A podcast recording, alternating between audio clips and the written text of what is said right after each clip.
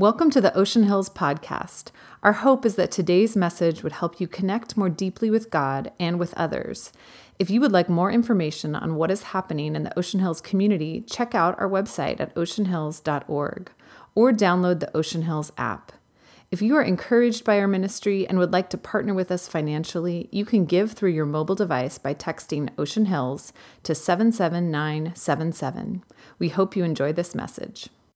Hey, what's up, Ocean Hills? I'm here with my wife, Natalie, and happy Valentine's Day from us. Uh, we're going to do a COVID love uh, marriage little talk uh, reflection here this morning. Natalie and I, those of you that don't know, we met in Mexico City. Natalie was a high school chemistry teacher, and I was working as a short term missionary in Mexico and a couple years later, we got married. Natalie was uh, going to Talbot Theological Seminary. I went to Fuller Theological Seminary. Then we got married. And uh, now, kind of the long, she is uh, a fifth grade school teacher at Franklin here in Santa Barbara for almost the last 20 years. And uh, what? We're 37 plus years of marriage. So I'm going to jump right in. And uh, we were talking all week about this how how are marriages doing during COVID? I mean, when you think about COVID marriage, the stories that I'm hearing, the stories that I'm reading about is COVID is stretching us. It's stressing us out. It's straining relationships, not just marriage, but work relationships, friendships as well. Mm-hmm. Drinking's on the rise, domestic violence is on the rise, breakups are on the rise, brokenness is kind of everywhere. And so, how appropriate if you're watching right now that uh, here you are at a church service online, and the place to turn during COVID and uh, strange, stressed out relationships is to turn to the living God. And I just, I just believe that uh, marriage is hard work, even out of COVID. We've we have uh, worked hard and been super, super intentional. There's a reason the wedding vows are for better or worse. I know you've had times when you're like, I guess this is what I signed up for in sickness and in health, richer and poorer. We've been through all of that.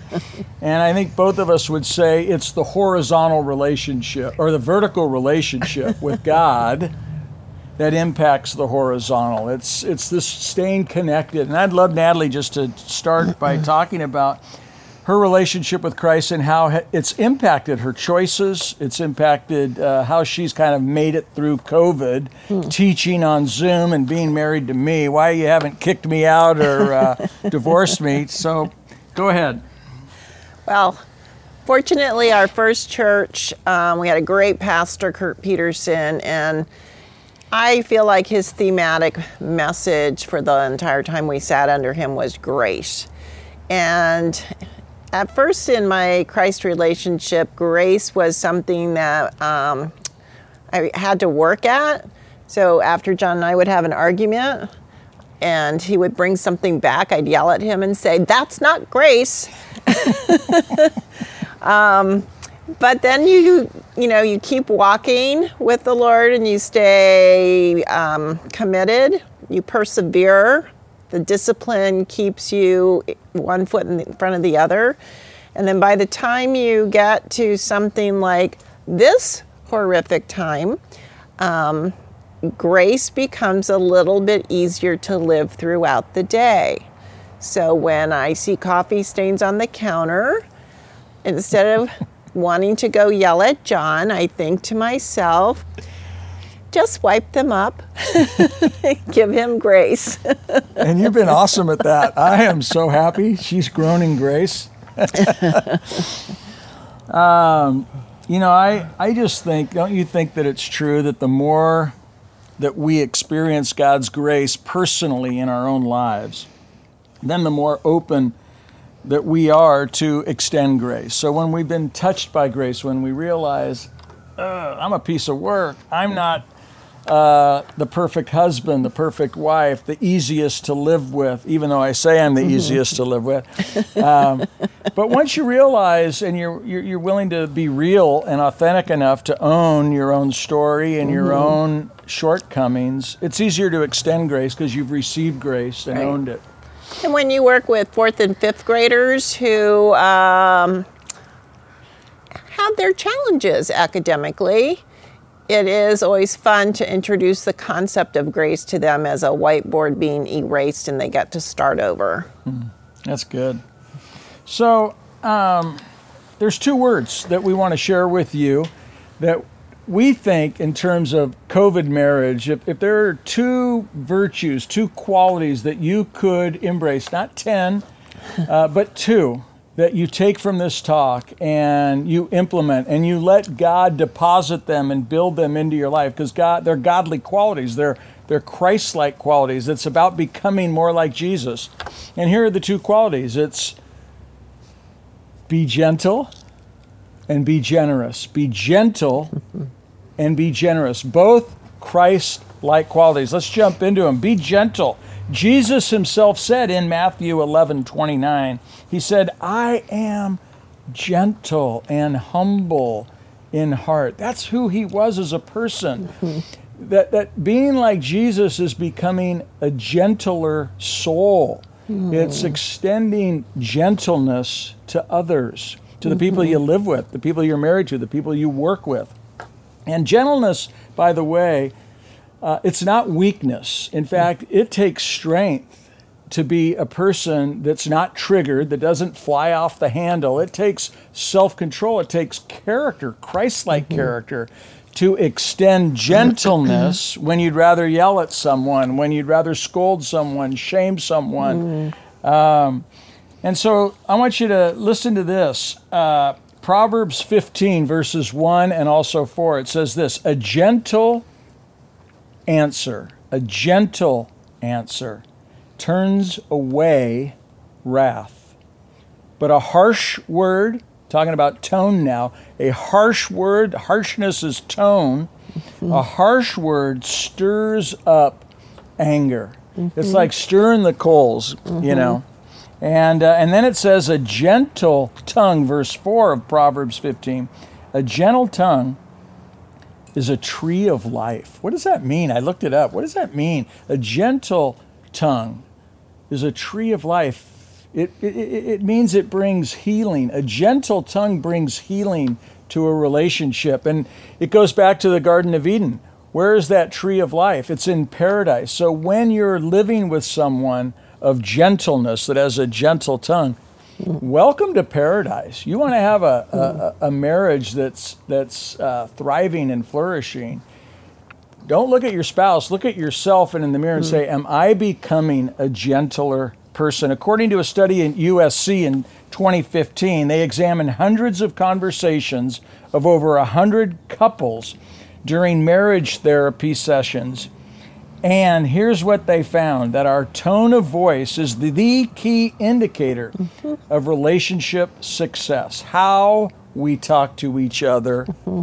matters. And so, this mm-hmm. idea of gentleness means it's not vicious, it's not being harsh, condescending, dishonoring.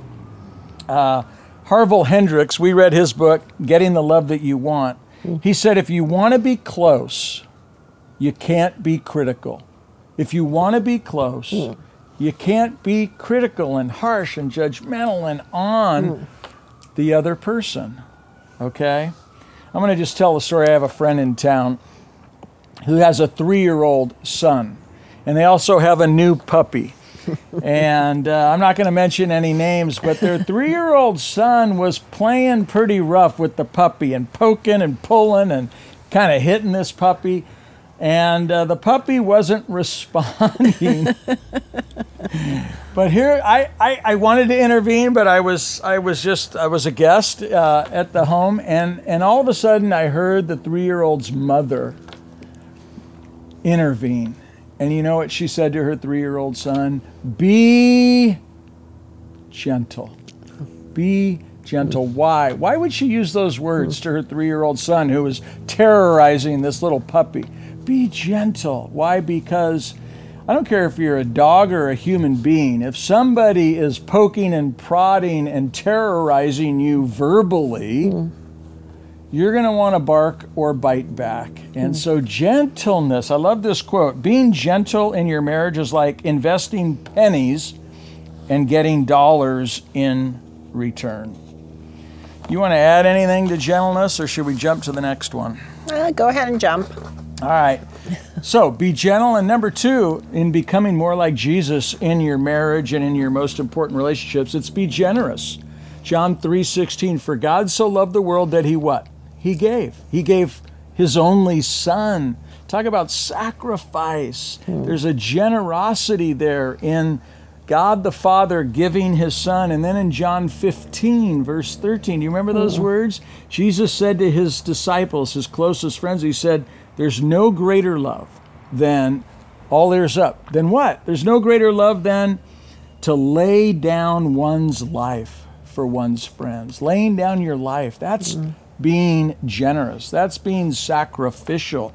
That's what love looks like. Mm-hmm. It's interesting, another study, the National Marriage Project from the University of Virginia, it found that couples who were more generous in their marriages mm. were at least one third, 32, 33% more likely to be very, very happy in their marriages than marriages with lower generosity. And so when we talk generosity, we're not talking, hey, it's Valentine's Day. I'm going to go buy Natalie 10 dozen roses uh, and like this big act of generosity, right? Although lots of Christmas presents are very good. Yeah.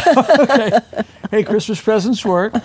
Um, but this idea that it's, uh, according to John Gottman in his marriage research, it's small things often. The generosity of spirit isn't these big spending a lot of money, it's small things often, small acts of service, small bids to connect, small invitations to do things together.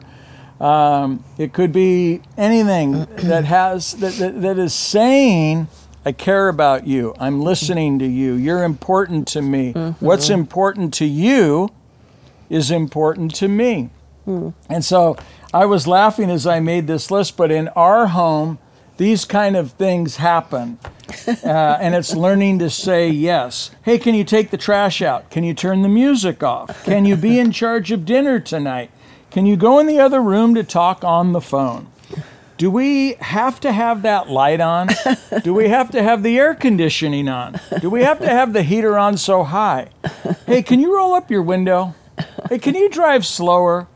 Can you take your shoes off when you come in the house? Can you dry that glass after you take a shower?